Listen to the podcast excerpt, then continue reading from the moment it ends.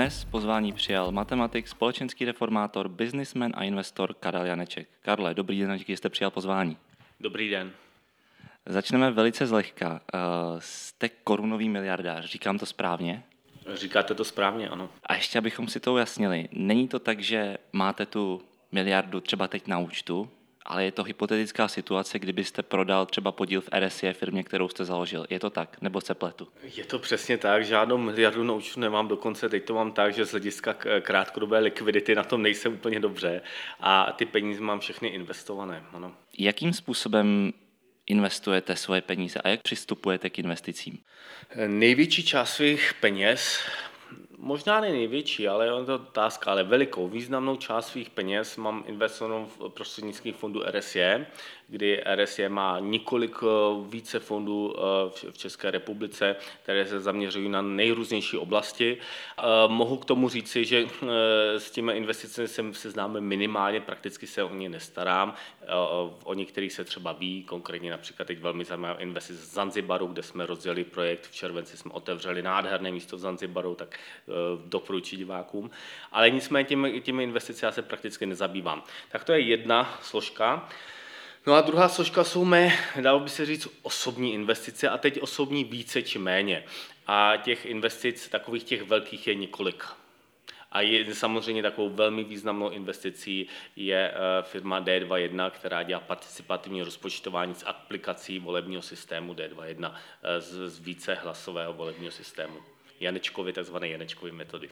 K tomu se ještě blíže dostaneme, ale zaujala mě jedna věc. Vy jste řekl, že se těmi investicemi až tak úplně jako nezabýváte osobně, že tam nesměřujete, nesměřujete svoji pozornost k těm investicím jako takovým. Těm investicím v podílových fondech RSE, to jsou standardní eh, investice do podílových fondů a tím já se mm, téměř nezabývám.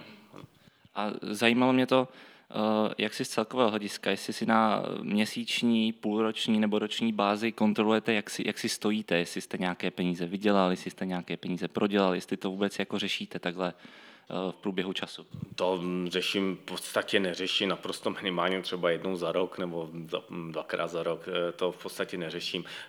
Samozřejmě zabývám se těmi osobními projekty, ano, ale ne z hlediska tomu, jestli zrovna teď vydělají nebo ne, ale spíš z hlediska strategie, z hlediska vize společnosti. A máte vyloženě nějakého správce majetku, správce portfolia, někoho, kdo je zodpovědný za ty eh, třeba podílové investice konkrétního člověka? Mám, mám eh, dokonce mám založený osobní trust, který je v správě Emont Partners.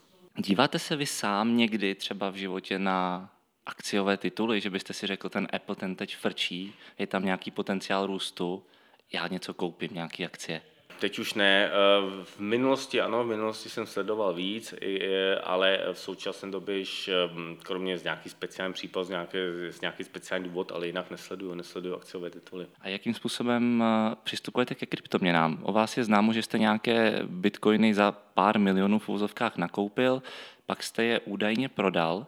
Jak se díváte na kryptoměny nyní? Není to tak, neprodal jsem je, nakoupil jsem, prodal jsem malou část a stále mám velmi významnou investici v kryptoměnách, v Bitcoinu. Také v současné době uvažuji o tom, že, že koupím ještě nějaký jiný altcoin a myslím si, že to je dlouhodobě zajímavá investice. Velmi riziková. Já bych chtěl zdůraznit, že v žádném případě nedoporučuji lidem, aby vzali svoje úspory, které budou potřebovat za tři roky a investovali je do Bitcoinu. To jako samozřejmě se může stát, že všechno prodělají. Může se stát, že to nebude úspěšně prodělat Bitcoin a třeba bude úspěšně jiná alternativní měna a tak, jiná kryptoměna. Ale když pominu ty rizika, která jsou v tomto případě velká, tak eh, jsem přesvědčil o tom, že je to ve střední hodnotě, neboli eh, v průměru eh, je to investice, která bude velmi výnosná. Čím vás bitcoiny a altcoiny a kryptoměny obecně zaujaly? Co vás na tom fascinuje? Co vás na tom přitahuje? Mě na tom velmi přitahuje ten samotný princip, ta filozofie zatím. My v podstatě jako lidská společnost teď máme tu jedinečnou naprosto jedinečnou poprvé historii příležitost mít objektivní věci, věci. Eh, pomocí technologie blockchainu my jsme schopni naprostý objektivizace. Eh, příkladem jsou kryptoměny, ale nemusí to být pouze kryptoměny. My jsme, my jsme schopni eh, například v budoucnu naprosto objektivně hlasovat. Tím, že Každý člověk bude mít eh, takzvaný svůj eh, privátní klíč, to znamená jednoznačnou identitu, která ne, ne, principálně nelze sfalšovat. Tak pak eh, každý člověk se může vyjádřit k hlasování, který někdo rozběhne, anonymně a zároveň naprosto objektivně. To je technologie blockchainu, která je něco, jako by se dalo říct, účetní záznam, ale účetní záznam, který je nesfalšovatelný. To je naprosto klíčový. Skutečně ani teoreticky to nějak, žádným způsobem nejde zmanipulovat nebo sfalšovat, respektive, abych upřesnil, jediná možnost by byla, že by někdo ovládal více jak polovinu výpočetní kapacity země koule. To je, to je vyloučené, respektive kdyby se něco takového stalo, tak už je takový to konec všeho, to je konec svobody a, a tak dále. Takže principu věci nesfalšovatelná věc, naprosto objektivní věc. Eh, a co to znamená? Znamená to například to, že jí každý člověk dneska může vytvořit takzvaný open source, může vytvořit program, který pustí do eteru, pustí do té výpočetní eh, prostě do, do světa a pokud je to bude zájem, pokud je to bude mít zájem další lidi a připojí se k tomu, tak ať ten program dělá cokoliv, tak bude úspěšný a bude žít a nikdo to nemůže zastavit. Kryptoměny jsou pouze jedním z příkladů, který tím, že jsou to souvisí s penězma, tak jsou nějakým způsobem atraktivní už eh, poměrně existují delší dobu, ale taková věc může být naprosto libovolná. To znamená, když eh, někdo eh, pustí program, podle kterého se dá hlasovat a je to decentralizovaný, tak je to něco, co, a pokud je to zájem, tak to začne existovat a nikdo to nemůže ovlivnit ani zmanipulovat, oproti tomu, jak je ten kód napsaný, včetně toho autora. A nemusí to být, eh, nemusí to být hlasování, může to být eh, skutečně cokoliv, může to být eh, nějaký veřejný, veřejná diskuse nebo, nebo prostě rozhodování o ničem. Teď, teď nemám úplně nejlepší příklad. Těch, vlastně cokoliv, co si vzpomenete, tak můžete udělat decentralizovaně. V podstatě cokoliv, co si vzpomenete.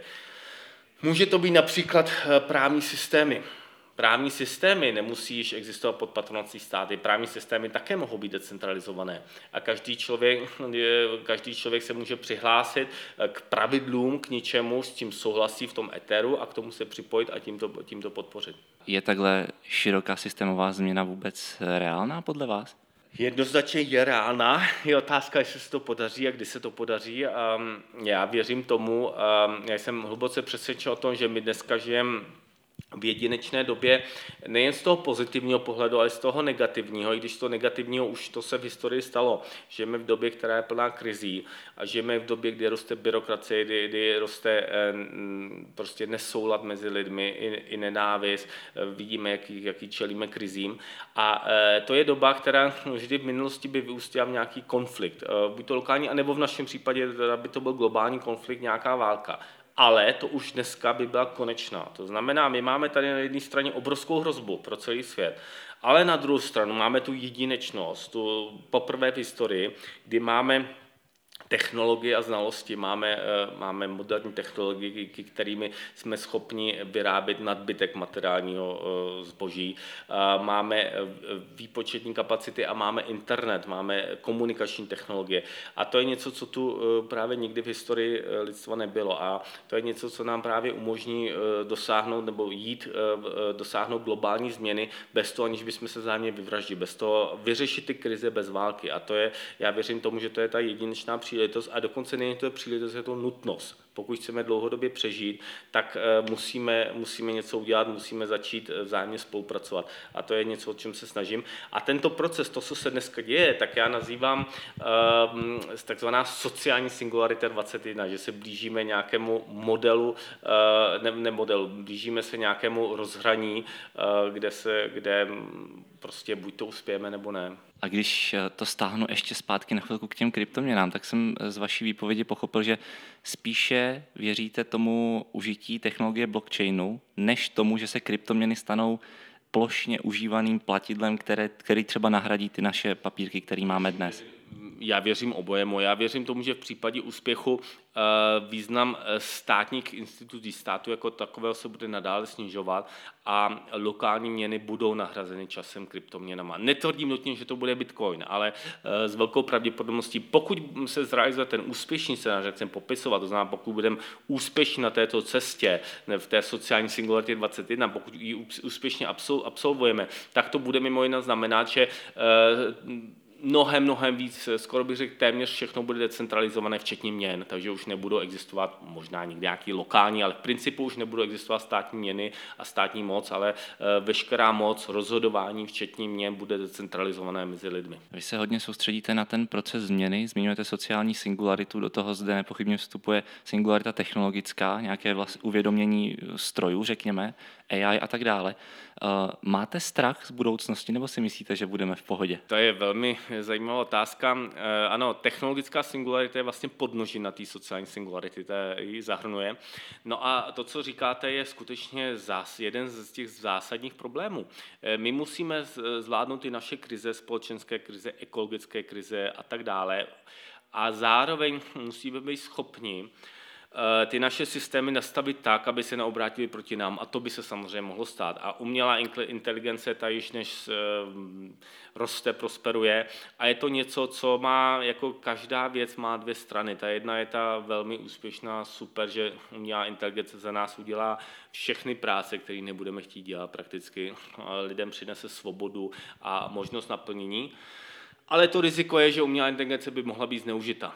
A e, to riziko tady je a já za sebe já se nebojím. Já se rozhodně nebojím, já věřím tomu, že pravděpodobnost toho úspěchu je mnohem větší než toho neúspěchu, ale ty rizika se zde jsou. A jedna z takových věcí, která e, si myslím, že je důležitá pro umělou inteligenci, pro implementaci umělé inteligence, je eh, implementovat, zavést dobré, dobré axiomy pro umělou inteligenci. No a dobré axiomy je co? No dobré axiomy jsou eh, nějaké principy a hodnoty.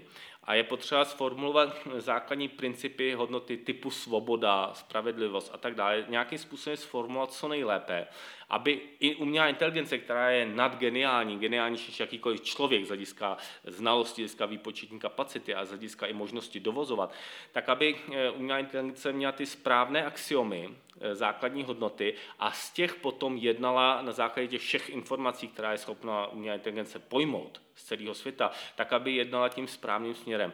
A to je také jeden z projektů, kterým se zabývám. Eh, ty hodnoty jsem formoval, jmenují se hodnoty 21 a snažil jsem se sformulovat formovat takzvané ortogonální hodnoty. Ortogonální matematicky znamená, že jsou to nezávislé pojmy, pojmy, které se neprolínají a tím pádem ty pojmy nejlépe postihnou ten prostor nebo eh, zahrnou ten prostor toho, toho, co bychom chtěli a tím pádem je to nejlépe srozumitelný s nejmenší chybou právě pro umělou inteligenci. Stačí z hlediska vytváření nějakých těch mantinelů nebo otáčení těmi systémy tak, aby se neobrátili proti nám, stačí sformulovat ty hodnoty, netřeba dát třeba nějak, netřeba dát nějaké, hm, řekněme, nějaké brzdy jako vývoji nebo něco, něco v tomhle smyslu? Určitě to není jediná věc a myslím si, že to je poměrně klíčová věc jako pravidla, axiomy, pravidla, která ta inteligence, eh, umělá inteligence musí následovat.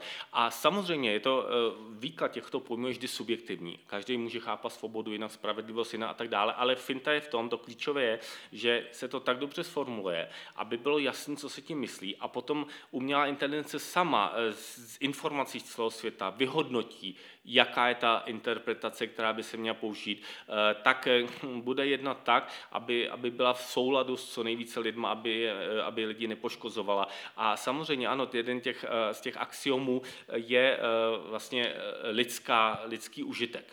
Cílem je maximalizovat eh, lidský užitek, maximalizovat lidské štěstí a tomu ty axiomy, tomu ty pojmy právě slouží, aby umělá inteligence, která to bude mít jako v kódu, že to je to, co musí naplňovat, tak to bude dělat tím nejlepším způsobem eh, v zájmu celku. Úzce uh, spojený s technologiemi je také inkubátor Up21, jehož jste vlastně, řekněme, duchovním otcem, poskytl jste mu uh, funding, peníze. Eh, proč jste to udělal a co si od toho hlavně slibujete? Co, co, co je váš cíl, co vás motivuje v tom investovat, být zprostředkovaně do startupu? No tak Up21 je eh, jeden z mých eh, klíčových, jeden z mých největších investičních projektů, do kterých jsem investoval skutečně velké peníze a který je velmi úspěšný a mám z něho velkou radost. No a já mohu říci, že svoje takové ty osobní projekty, tak ty eh, zahrnují více oblastí a eh, samozřejmě jsou důležitá technologie, eh, věda a například léčebná marihuana, takže v tom mám investice v těchto klíčových oblastech. A pak ještě ta logika je, co další, nikdo nemůže postihnout všechny důležité oblasti, no tak je logické mít akcelerátor, inkubátor, akcelerátor startupů, kde se budou přihlašovat ty nové zajímavé projekty a právě z dalších oblastí, takže vlastně tímto způsobem ve svém portfoliu má možnost zahrnout všechny oblasti, i ty, které se teprve objeví, ty, které budou, protože eh, na základě těch pravděpodobně přijde nějaká někdo se skvělým nápadem a bude chtít, a bude chtít jako startup prosperovat. Takže ta možnost, takže App 21 plní v tomto smyslu jakousi, dalo by se říct, strategickou funkci. A z hlediska nějaké monetizace toho celého subjektu, tak je tam ten cíl ty firmy dovést do nějakého jako pozdějšího stádia a exitovat je? V tom je, v tom je ten smysl na konci dne? No, eh, samozřejmě eh, je to firma, eh, která, která má za úkol, musí vydělat peníze, to je velmi důležité, ale v současné době samozřejmě to stále hodně investuju, ale samozřejmě vydělat peníze není pouze, není jediný zisk. A moje filozofie je, že správný, dobrý biznis, ten nejlepší biznis není pouze za tím, aby vydělal peníze, ale aby splnil i další kritéria, aby prostě přinášel hodnotu pro, pro lidskou společnost. Ale konkrétně k vaší otázce se ptáte, já plánuju z uh, AB21, uh, jak se rozroste, tak uh, částečně třeba existovat, uh, exitovat, pardon, částečně, ale určitě budu chtít mít stále si držet velmi významný podíl po dlouhou dobu. Vy jste zmínil z těch svých investic hotel na Zanzibaru, Up21, léčebná marihuana, D21, hodnoty 21, spousta projektů.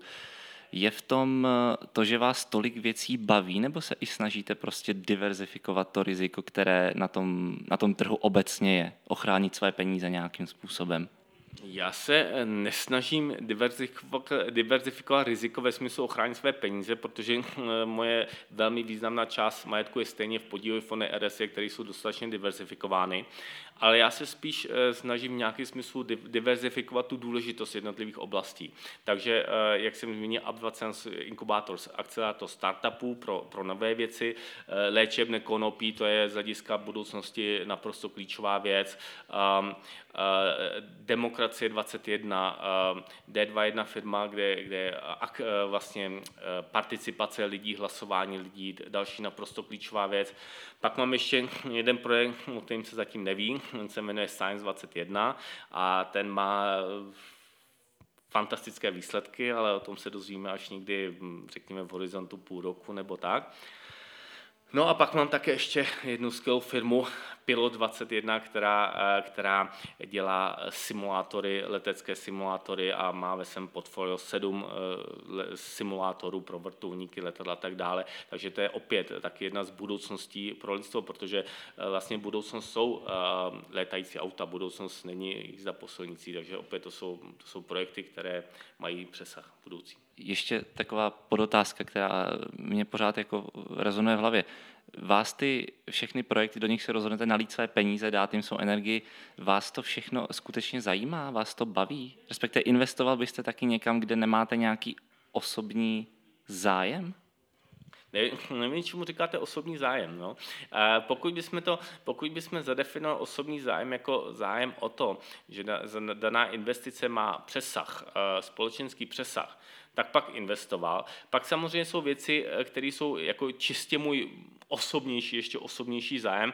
Eh, tomu bych, eh, ale opět, ehm, no tak já bych uvedl taky příklad zajímavé investice, kterou jsem velmi hrdý a která mi dělá obrovskou radost a to, je, to jsou tělo, tělocvična SK Hračany. Na Hračanech budeme teď obrovskou tělocvičnu, která prostě bude mezinárodního rozměru top top těl, dvojtělocvična, vlastně tam jedna, že budou dvě eh, kousek od Pražského hradu, tak to je, to je úžasná věc a tomu zde chceme budovat eh, a už budujeme síť i trenérů a vlastně rozvíjení gymnastiky pro celou společnost. Tak to je něco, co má obrovský přesah a co je velká finanční investice a třeba to není něco, co by až vydělalo tolik peněz. Ano? Takže to je, tam je ten důraz na ten přesah mnohem větší. Plus chceme budovat síť dalších tělocvičnek po, po celé České republice. Tak to je takový to, to bych možná řekl, že je to eh, víc osobní, je tam ten veliký přesah a je to něco, co mě osobně zajímá, protože sám aktivně sportuji a trénuji gymnastiku.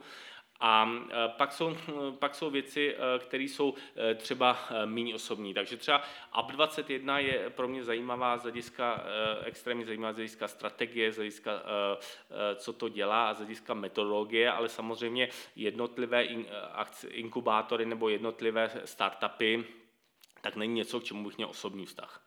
Jo, takže tam je, to, tam je to možná, ten vztah je méně osobní, takže tak, on to samozřejmě není takzvaně nula jedničkové rozdělení buď a nebo, že to je, je to víc a méně osobní. Ano. Léčebná Mariona je pro mě třeba víc osobní, protože si myslím, že to extrémně důležité i společensky. To je, to je eh, firma XME21, teď jsme také už eh, velmi úspěšní ve světě. No a pak Pilot 21 je také něco, co mě velmi zajímá, protože mě zajímá například letectví, mě zajímá, zajímá mě skákat padákem, takže tam je také eh, část, která je osobní drtivá většina těch vašich investic, nebo snad můžeme říct téměř všechny, eh, mají nějaký hlubší přesah. Investujete taky do něčeho, co se může zdát na první pohled jako banální, myšleno vozy, domy k pronájmu, něco taky, kam bohatí lidé investují svoje peníze, aby jim to něco, něco generovalo, něco vyloženě, nějaký materiál. No. no, v podstatě ne že veškeré investice, které se dělám, tak musí mít nějaký uh, přesah, to je pro mě prostě klíčová věc. Uh, kdybych měl volnou likviditu, tak ji mám třeba uloženou v obligacích, to jo, to samozřejmě jo, ale, uh, ale kromě takových některých základních finančních instrumentů, tak ne, no. A dá se říct, co vám z toho všeho, v čem jste nějakým způsobem zainteresovaný peněžně i, i, i zájmově, dělá největší radost? Co je nejlepší? No největší radost mě dělají ne věci, ne investice, největší radost, obrovskou radost mě dělá volební systém, eh, Janečková metoda, systém více hlasů. Obrovskou radost mi teď právě dělají projekt Hodnot, Hodnot 21, což eh, rád bych pozval ať se podívají na hodnoty 20.cz, což si myslím, že má velmi klíčový význam pro budoucnost právě z důvodu té umělé inteligence. Takže ty věci, které mi dělají největší radost, eh, nejsou korelované s financemi, nebo respektive jsou antikorelované. Takže ty věci, které mi dělají největší radost, do těch investuju, protože já investuju do eh, vlastně propagaci nebo e, šíření myšlenek hodnot 21 investuju hodně do volebního systému, když občanská hra prezident 21, tak to mě stojí obrovské peníze a to nic nevydělává. Prodělal jste někdy nějakou významnou část peněz ve svém životě? Zažil jste nějakou špatnou investici, který, který třeba dneska litujete? E, zažil jsem, no tak úplně špatnou investici e, v tomto smyslu, takhle, zažil jsem to, že firma RSE zkrachovala v srpnu v roce 2004 během jednoho odpoledne jsme prodělali veškeré své peníze. To bylo, v tehdy to bylo asi 400 tisíc euro. A stalo se to, protože jsme měli příliš velké pozice. Zpětně se ukázalo, že byla eh, chyba, matematická chyba ve výpočtu, ne sice moje, ale eh, to nic, nic nebere, eh, nic nemění na tom faktu, že jak jsem již několik měsíců sledoval, jsem říkal, ty pozice jsou nějaký velký a nedal se na svoji intuici a to je mimochodem velké poučení, že člověk by měl poslouchat svoji intuici a zvlášť, když varuje, tak pořádně zkontrolovat. Takže to byla prostě chyba, kdy jsme měli velké pozice a pak jsme zkrachovali. Naštěstí firma RS je mohla pokračovat, protože kolega Václav Dejčman, který mě byl tehdy již úspěšný investor, tak byl ochoten a schopen, že tomu věřil těm modelům, algoritmům a důvěřoval mě, tak byl ochotný dát další peníze, aby jsme mohli pokračovat. Takže to byl jenom jako lokální krach. Ale celkově samozřejmě RS je ta nejúspěšnější investice, co si kdo asi uh, dovede představit, nebo uh, jedna z, z nejúspěšnějších. No a jinak eh, špatná investice, kdybych to měl takhle hodnotit, tak špatná investice pro mě byla takzvaná pozitivní evoluce v roce 2012, eh, kdy jsem vlastně během nějakých deseti nebo 12 dnů jsem eh, platil celostránkové inzerce v významných eh, no, lidových novinách a tak dále v novinách a když jsem, kdy jsem dělal roadshow a vlastně jezdil jsem po městech a mluvil jsem o nějakých principech a hodnotách o, o, o volební systému. A tato pozitivní evoluce, ten projekt z nich jako Důvodem byla implementace propagace volebního systému, tehdy volebního systému proti korupci, tehdy to nebyla demokracie 21, to, co dnes nazýváme a bude se mluvit Janečková metoda, nově se bude jmenovat, tak tehdy, eh, tehdy to byl jiný volební systém, byl to volební systém založení primárně na hlasu proti. Ano, ale uh, Janečková metoda je založena na tom, že každý volič má více hlasů, než je vyhrávací kandidátů. Příkladem je prezident 21. Občanská prezident 21, každý jeden vítěz, ale každý měl tři hlasy pro. Takže to je ten základní princip a jsem maličko odbočil a když půjdu teda zpátky, tak ta takzvaná pozitivní evoluce, to mě stálo obrovské peníze a mm, vlastně minulo se to účinkem. Já jsem se z toho obrovsky naučil a navíc jsem si uvědomil tu jednu věc, že já jsem předpokládal eh, jakoby to, to zlo, ten odpor na té eh, druhé straně břechu. To, to znamená, když jsem založil nadační fond proti korupci, tak pro mě šli zlojedi, skorumpovaný zloděj, ty politik. A a to jsem čekal, že prostě proti takovým eh, projektu typu eh, pozitivní evoluce, že půjdou právě ty skorumpovaný, nějaký negativní politici a tak. Ta jsem čekal nějaký tlak. Ale co jsem nečekal, že, že, že přijde rádou nožem do, ze, ze zadu, dozad, což se na podzim stalo. A někteří lidé, kteří by takzvaně se tvářili nebo pořád tváří, jsou na stejné straně barikády, barikády mě vlastně začali podrážet a začali o mě šířit, šířit úplný nesmysly a to bylo velmi smutné. To mě, to, mě, to mě dostalo, to mě extrémně překvapilo. Ale nicméně, proč o tom mluvím? Eh, bylo to obrovské poučení, já jsem mnohem líp eh, pochopil vůbec principy fungování lidí, eh, jak lidi komunikují, jak reagují. Takže z mého osobního pohledu, z toho celkového pohledu, by to úspěch nebyl, protože to byla obrovská škola. Na druhé straně samozřejmě zpětně ty informace tu školu mohl člověk získat za zlomek, za 1% těch nákladů, co to bylo. Když jste zmínil i to klopítnutí RSE, tak eh, nabízí se otázka. Vy dneska nějak zvlášť aktivní v managementu nejste, vlastně vůbec, jste akorát ve správní radě, pokud se nepletu. Máte ale... Dozorčí radě, pardon. Máte ale největší podíl v RSE stále? Ano, to je pravda. A neuvažujete o tom, že byste ho prodal a odpoutal se úplně? Nepřišlo vám to na mysl? Eh, ne, nepřišlo mi to na mysl, já jsem stále největší akcionář a je, je ale pravda, že v, v RS nějaké změny byly. Eh, lidé, kteří eh, prostě přináší nové věci a tak dostávají nějaký podíl, takže můj podíl se snížil z, z původního a pravděpodobně se i postupně bude dále snižovat, ale určitě nechci exitovat, ne. RS je skvělá věc, takže tam určitě chci být. A poslední otázka, která se taky úplně nabízí. Proč jste si tak oblíbil gymnastiku? Proč zrovna gymnastiku? No, protože to je pro mě ta největší výzva. Já si pamatuju, eh, když jsem byl v pubertě a tak jsem si říkal, jak někdo může udělat salto nebo něco takového. Pro mě to bylo úplně eh, něco, něco nadpředstavitelného, něco, co jsem si vůbec nedokázal představit a eh, myslel jsem, že bych v životě nic takového nedokázal.